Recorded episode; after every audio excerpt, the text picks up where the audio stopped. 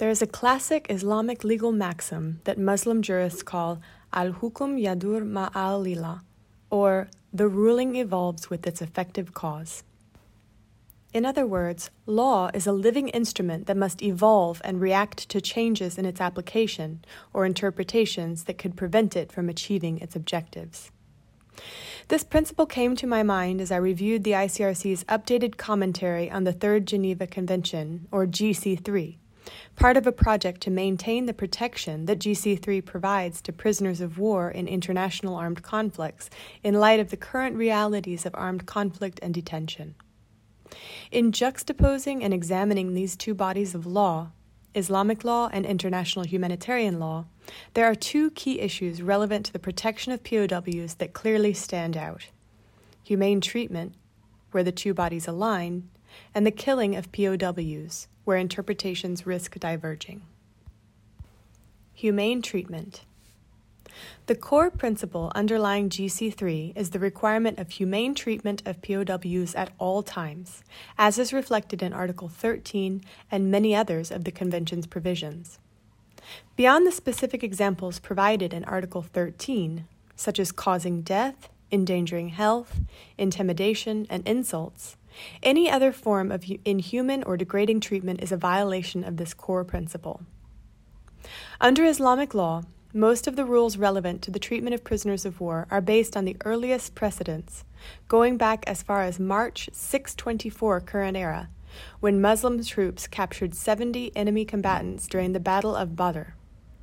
In the absence of legislation on the legal status of POWs or designated places of detention, this relatively large number of POWs posed a serious challenge.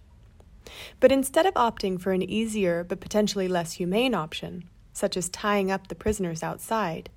They were divided up into groups and housed in the mosque and with the companions of Prophet Muhammad, who were instructed by the Prophet to, quote, observe good treatment towards the prisoners.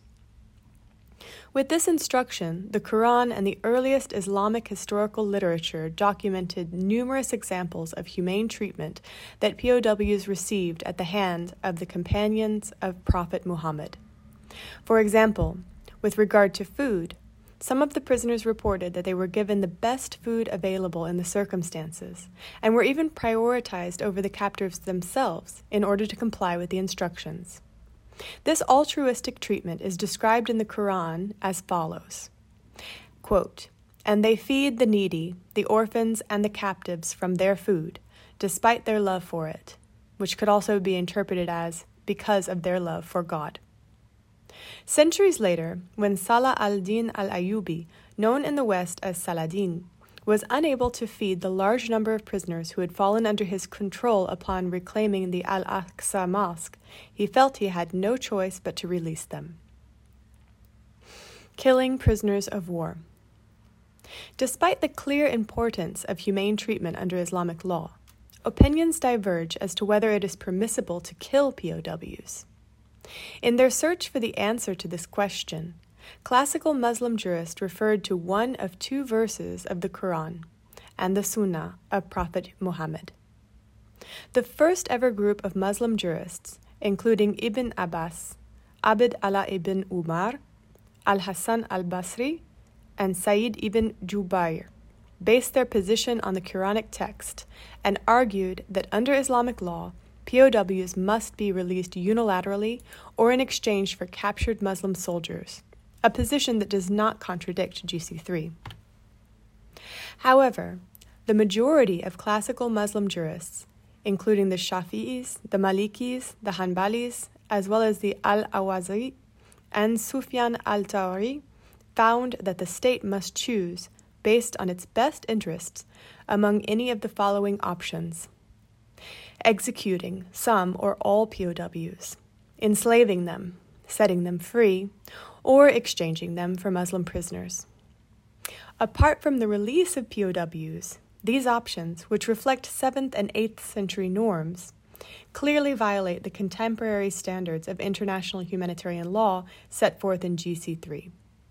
Nonetheless, these options have been cited recently by certain arms carriers to justify, for example, the killing of captured persons under their control.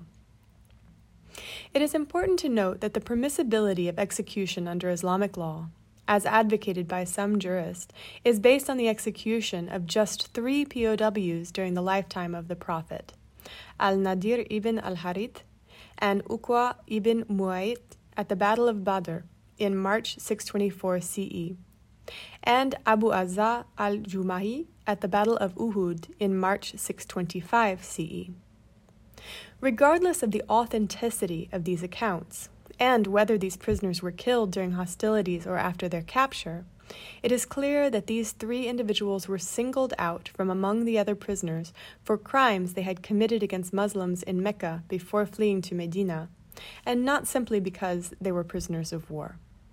Therefore, we can conclude on this issue that today Islamic law should be interpreted as outlawing the killing of POWs, in line with the requirement of humane treatment clearly established under Islamic law.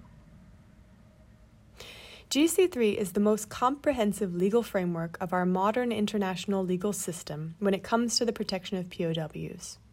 But its study alone may not provide answers to all the contemporary challenges faced in detention today.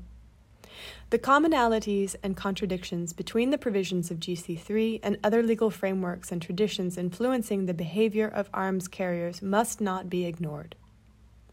GC3, just like any treaty Muslims lawfully enter into, is a binding legal framework, not only from the perspective of international law, but also from the perspective of Islamic law.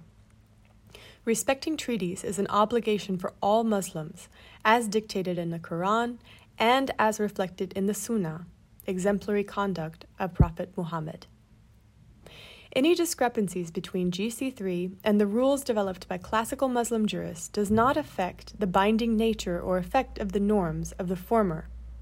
GC3 is universally ratified, meaning that all states in the world, including all Muslim majority states, have agreed to be bound by its rules and therefore Muslims are obligated to respect its provisions according to Islamic law. This should not be seen as controversial to even the most conservative Islamic scholar, as nothing in GC3 contradicts the fundamental principles of Islamic law.